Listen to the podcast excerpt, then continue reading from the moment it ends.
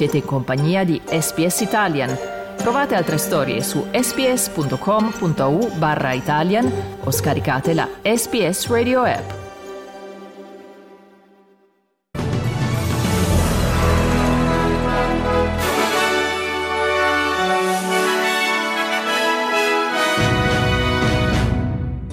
Guerra in Ucraina, ritrovato il cadavere di uno dei due cittadini britannici scomparsi la scorsa settimana. Victoria, il premier statale Daniel Andrews afferma che non vi sarà alcun funerale o commemorazione di Stato per il cardinale George Pell. E per lo sport Coppa Italia, Torino batte Milan e si qualifica ai quarti. Buon pomeriggio, benvenuti all'edizione flash del notiziario di SBS Italian presentata in studio per voi da Federico Solchi.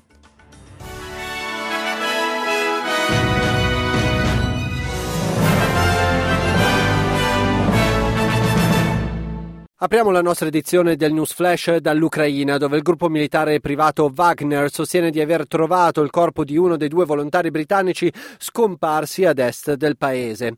La scomparsa dei due uomini, Andrew Bagshaw e Christopher Parry, era stata denunciata dalla polizia ucraina lo scorso lunedì. La polizia ha dichiarato che i due avevano lasciato la città di Kramatorsk per la città di Soledar venerdì mattina e che la loro scomparsa è stata denunciata sabato sera dopo che si erano erano persi contatti con i due. Un comunicato del gruppo Wagner mostra due passaporti con i nomi degli uomini scomparsi. La dichiarazione afferma che oggi è stato trovato il corpo di uno di loro, su di lui sono stati ritrovati i documenti di entrambi i cittadini britannici. Il comunicato non contiene alcuna indicazione sul luogo di ritrovamento del corpo. Un portavoce del Ministero degli Esteri britannico ha dichiarato che il Ministero degli Esteri sta sostenendo le famiglie dei due britannici scomparsi in Ucraina. Andiamo adesso in Victoria. Il premier statale Daniel Andrews ha dichiarato che non ci saranno funerali di stati o servizi commemorativi per il cardinale George Pell e che questa scelta sarebbe troppo dolorosa per le vittime di abusi sessuali su minori. Il cardinale Pell, ex arcivescovo di Melbourne e di Sydney, è morto a Roma martedì 10 gennaio dopo un intervento all'anca con complicazioni cardiache. L'81enne era stato rinviato a giudizio nel 2017 a Melbourne per reati reati di abuso sessuale su minori. È stato condannato per reati avvenuti nel 1996, ma nel 2020 le due condanne sono state annullate dall'Alta Corte. Andrews afferma che nessuno lo ha contattato per richiedere un servizio di Stato. No, and there won't be a state memorial service. I couldn't think of anything that would be more distressing for victim survivors than that. Cambiamo adesso argomento. L'ultimo rapporto di Human Rights Watch mostra che l'Australia non sta facendo abbastanza in materia di rapporti con le popolazioni indigene e di rifugiati. Il 33 rapporto del Gruppo internazionale di difesa dei diritti, che esamina le pratiche in materia di diritti umani in quasi 100 paesi, ha segnalato un numero crescente di morti in custodia, un peggioramento delle condizioni delle carceri e dei centri di detenzione e l'inazione del governo sul cambiamento climatico come le preoccupazioni più urgenti per i diritti diritti umani in Australia. Gli aborigeni e gli abitanti delle isole dello Stretto di Torres rappresentano il 29% della popolazione carceraria adulta, ma solo il 3% della popolazione nazionale. Sophie McNeil, ricercatrice di Human Rights Watch Australia, ha dichiarato ad SBS News che nel 2022 sono morte in carcere 17 persone indigene contro le 11 del 2021.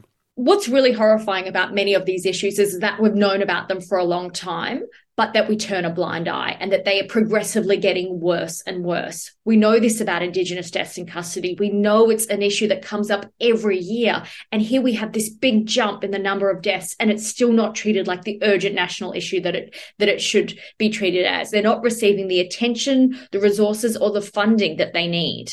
Il rapporto sottolinea anche le preoccupazioni per il continuo trattamento offshore dei richiedenti asilo da parte dell'Australia, con circa 200 rifugiati e richiedenti asilo ancora in Papua Nuova Guinea e Nauru. Il governo federale è stato inoltre accusato di non aver rispettato gli obblighi previsti dalla legge internazionale sui diritti umani per prevenire ulteriori danni prevedibili legati alla crisi climatica. Cambiamo adesso argomento. Il primo ministro Anthony Albanese è atterrato in Papua Nuova Guinea dove incontrerà il suo omologo per finalizzare un trattato di difesa. Albanese è il primo primo ministro australiano a visitare il paese in più di quattro anni, mentre le due nazioni si preparano a firmare un documento chiave finalizzando un patto di sicurezza bilaterale.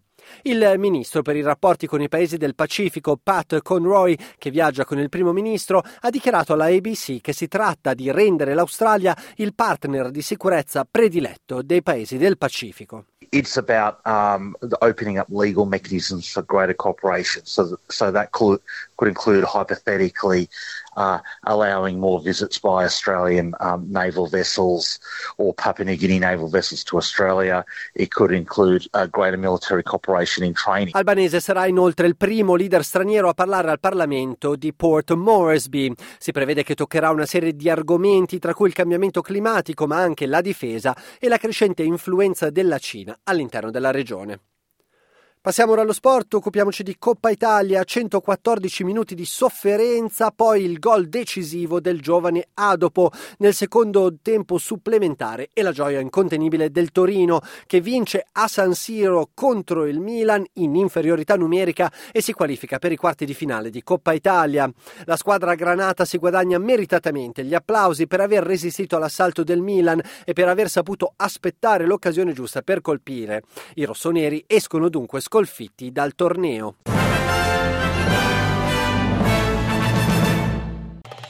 Volete ascoltare altre storie come questa? Potete trovarle su Apple Podcasts, Google Podcasts, Spotify o ovunque scarichiate i vostri podcast.